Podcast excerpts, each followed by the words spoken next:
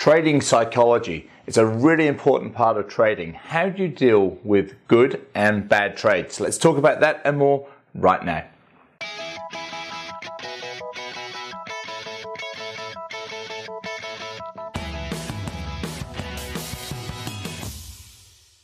Hi traders, it's Andrew Mitchem here, the Forex Trading Coach video and podcast number 262. Now, trading psychology, all about the mind. It's a really, really underrated and overlooked part of trading. You see, everybody wants to get into the nitty gritty of the actual trading strategy and, and how to make money. But the reality is, is that good trading, a large part of it comes down to your mental approach because after all, we're talking about emotions. You know, we're talking about making and losing money, real money, and it hurts or it's fantastic depending on which side of the trade you're on. So let's talk about the two different approaches really. And and also with the bad side how I can give you some help and information from my personal experience to help you overcome that. So when you have losing trades, all of a sudden everything feels terrible. And you know what I mean, because you've certainly been there. All traders go through it. I still go through it after trading for years and years. Uh, but there are some things I can help you with. So when trades go wrong, you start to have doubt in your system, uh, doubt in your own ability, and it just all feels horrible. You know, you have you see what you think are good setups and trades just go wrong because after all, trading is not an exact science. It's about probability. You know, so not all of the time are your really nice setups going to work. You know, 100%. So eh, you start having doubt, and some people then, especially new traders, they start having like, you know, anger, um, frustration, um, fear, all those type of things. Some people want to just get back at the market and they start doing really stupid things. You know, they'll take silly position sizes, they'll start doubling up of positions, they'll take a trade just because I want to take a trade and get my money back, all those kind of crazy things. And especially when you're new, that is something that is very easy to fall into.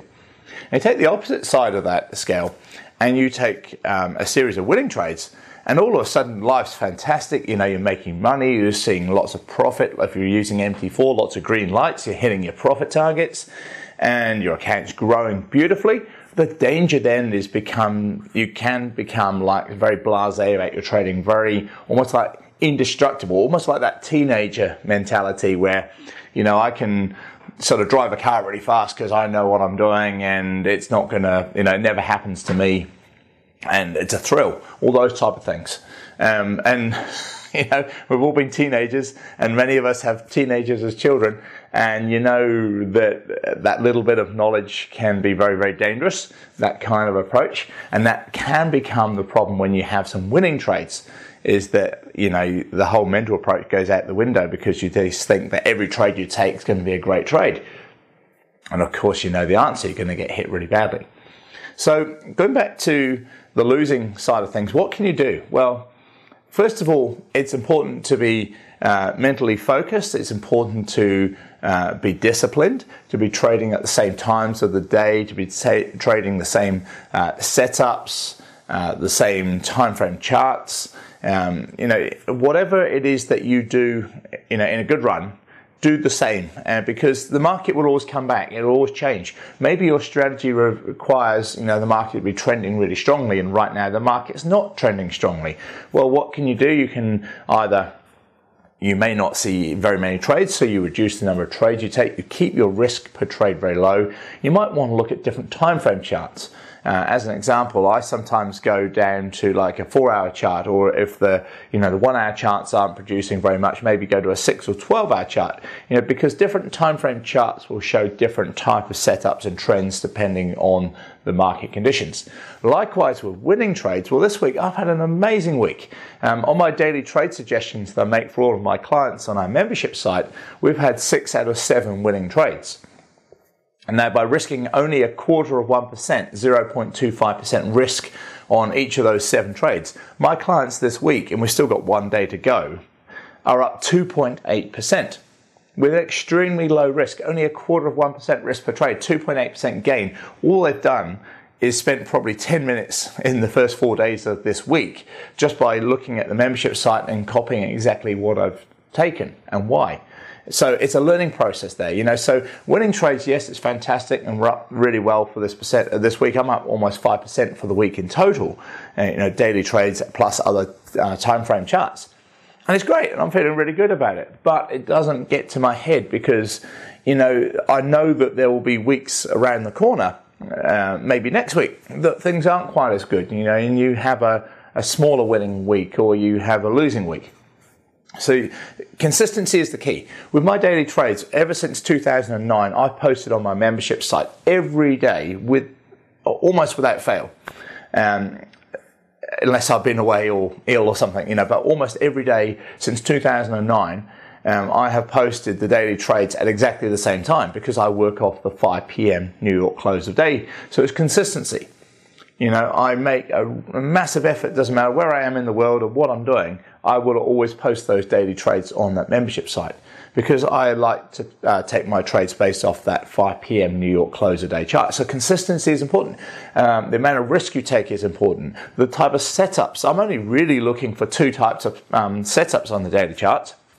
I'm looking at a continuation pattern or I'm looking at a reversal pattern. It's really, really simple. If I don't see those, if I see just the market going sideways, indecision candles, etc., move on to the next currency pair because there's nothing to take. Don't trade just for the sake of trading. so it's really important that you have consistency, keep your emotions under control, don't get too excited when things go really well. Don't get too down when things don't go well because the market will always change and uh, have uh, confidence in your ability and in your strategy. And look at the bigger picture. You know, don't just think, oh, what happened this week? Oh, no, I've had an awful week or fantastic, I've had a great week. Because it's more about what happens this month or what happens this quarter, you know, what happens this year because you will get ups and downs. Doesn't matter how good or bad a trader you are. You know, you might think you're the best trader on the planet. You're still going to get losing times.